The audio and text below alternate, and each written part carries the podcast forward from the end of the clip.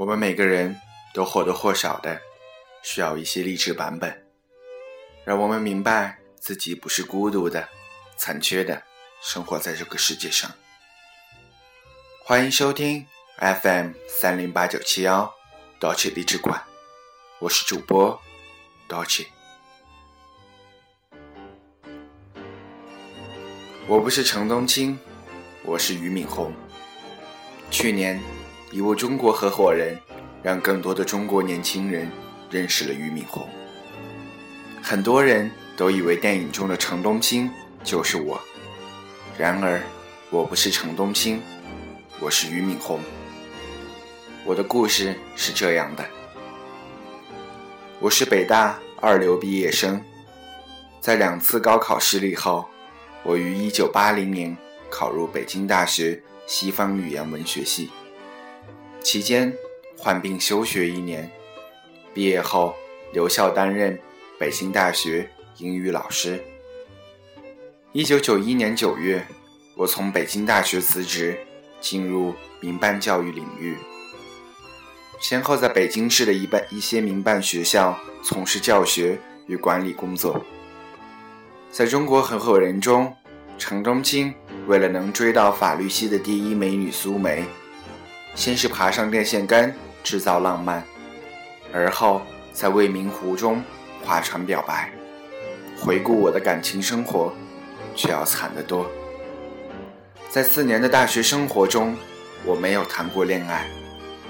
北大四年，没有一个女孩子爱我。很多人都认为我的记忆水平很好，能记住三四万个英文单词，能把英汉双解词典。背下来。目前为止，应该还有两万个左右的英语单词在我头脑中，但那时是我跟时间拼搏的结果。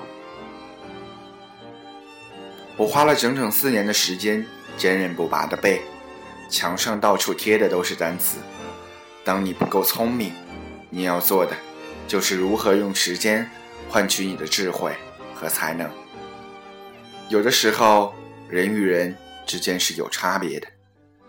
别人在一个星期能把一本书背完，你可能需要两个到三个星期。这里有记忆能力上的差别，也有智商的差别。我背课文背得慢，但背得慢的好处是忘得也慢。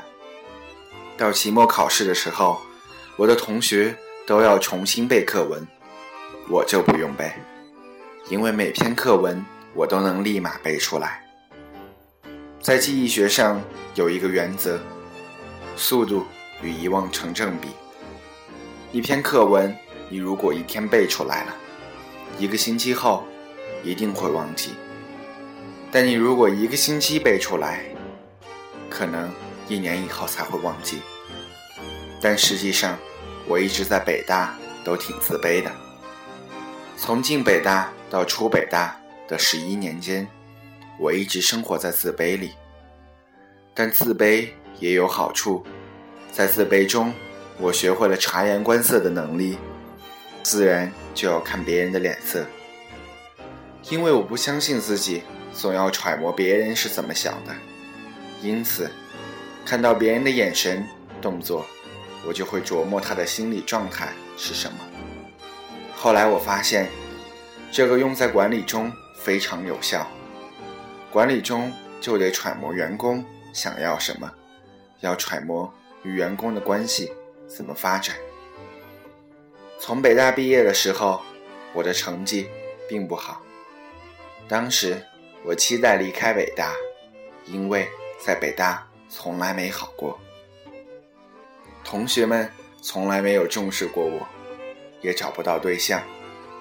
我填的工作志愿全都是北大以外的单位，但最后我被北大留了下来。为什么呢？原来成绩好的同学都去了外交部、中国日报社那样的好单位。当时北大刚要启动公共英语培训，从本来只有英语系的人要学英语，扩展到了全北大的每一个学生。都要学英语。北大英语老师的缺口很大，结果我就被留了下来。交一个总是打击你的朋友，其实很重要。虽然我没什么本领，但是我交到的朋友都是水平比我高的人。从这些朋友身上，我可以学到很多东西。新东方的另外三位创始人中，王强是我当时在班上的团班长和团支书，徐小平是我当时西方音乐史的教师，包凡一睡在我的上铺。我为什么与他们交朋友？首先，这三位人品很好，这是前提。其次，他们三位在某一领域都比我强，比如王强在很多方面天分都很高，模仿能力很强，说中英文的水平极高，在北大广播站当了四年站长，这些我都学不来，但我学到了他的读书劲头。他在北大时把自己的生活费一分为二，一半用来买饭菜票，一半买书。就算他把饭菜票全都用光了，他也不会动用买书的钱。如果实在没有饭菜票，他就借。我觉得这种精神值得我学习。我当时拿国家的助学金，每个月二十二元，我也把钱分为两半，十一元用来吃饭，十一元用来买书。我不大的懂得买书，所以。当时就跟着王强，他买什么书，我就跟着买，从此养成了买书读书的习惯。包凡一跟我一个宿舍，我从他身上学到了最重要的东西，完全是塑造我人格的东西。包凡一是极具自我批判精神的人，他的父亲是浙江大学中国古代文学教授，所以他的古文。是非常好的。据他自己说吧，五岁就能把《离骚》背下来，八岁就能读懂《金瓶梅》。一个八岁通读《金瓶梅》的人，到了十八岁，一定就把人生看穿了，具有了自我批判精神。包凡一是一个能把自己生理上和心理上的缺陷全部暴露在你面前，然后让你审视的人。这需要极大的勇气，但是，全都摆出来后，他自己反而没有心理负担了。但问题是，我们这群人才刚成年，而他八岁就成年了，所以，对我们来说，心理上有不可承受之重。我们很想维护自己的面子，想让别人说自己的好处和优点。但他能把你的缺点和心中的阴暗面全都揪出来，把你弄得没有藏身之地，所以我们就极其痛苦，一痛苦就反击，结果我们宿舍四年就一直互相批评中度过。其实，身边有值得交往的朋友，可以开阔你的心胸，让你更有见识，思想更有深度。我曾是个蹩脚的诗人。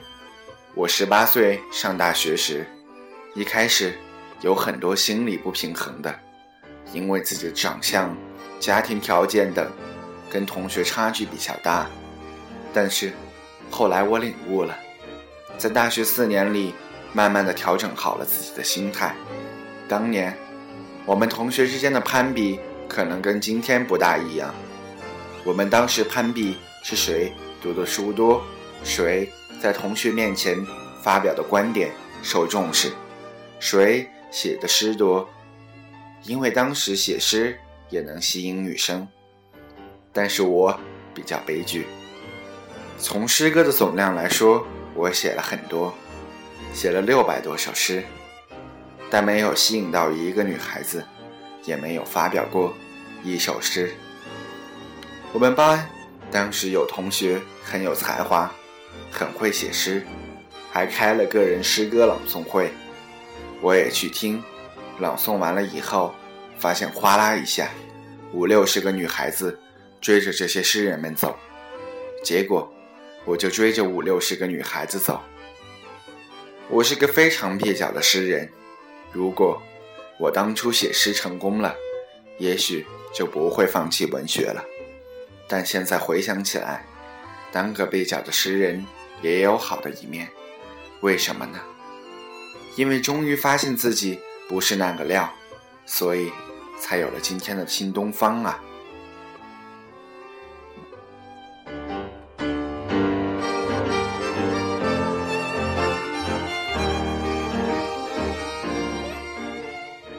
从俞敏洪的话中，我们明白了，其实自自己适合什么，只有经过不断的磨砺，才会明白。或许你所坚持的，不是你适合的，那就欣然放弃吧，去坚持你所适合的，那些美好的，你所努力的。感谢收听 FM 三零八九七幺刀持励志馆，我是主播 Dolce，让每一个失落的人找回属于自己的正能量。